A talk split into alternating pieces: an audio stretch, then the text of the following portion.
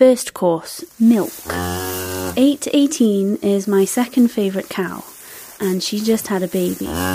She's got blood and other birthing gook smeared over her face, which is usually a lovely white. She's licked the calf dry and she's talking to him, mostly kindly, though sometimes her hormones explode in a scream. She slides him across the pen, easily pushing his little body with her big nose. All of this, the licking, the screaming, the pushing, is supposed to stimulate his blood flow, his breathing, and his desire to stand. But he won't even try.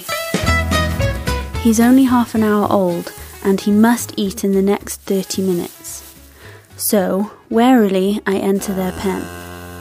818 is almost a pet, but postpartum hormones can make mothers mental.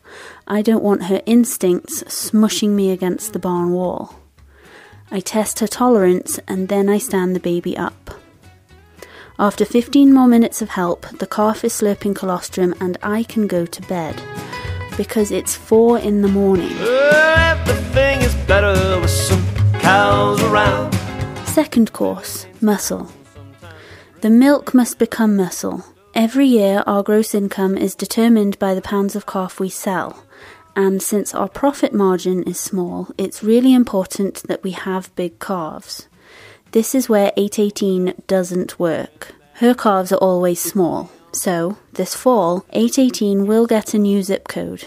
It's the part of the cattle business I hate selling our sweet cows. I'm threatening to advertise 818 in the paper of our closest city. Gentle Cow seeks forever home. That's fine, my husband says, as long as we'd get as much money for her that way as we'd get at auction. Because this is a business. Invite all of the frustration that you can, may you always have cows around. Third course, meat.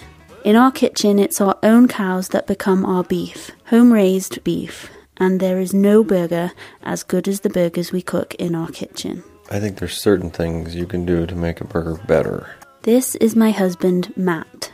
You take this ball and you just keep working the ball in your hands and working the ball in your hands and make it very, very round and roll it. Basically, he's massaging meat. I guess you could say you massage the meat, but you just work it in your hand into your burger patty. I haven't mastered this technique. But I believe if you if you seal it all up and you meld that outside edge together, it holds the juices in. And then it tastes amazing. It's one of the sweet sides of the cattle business, and it almost makes those long nights in the calving barn worth it.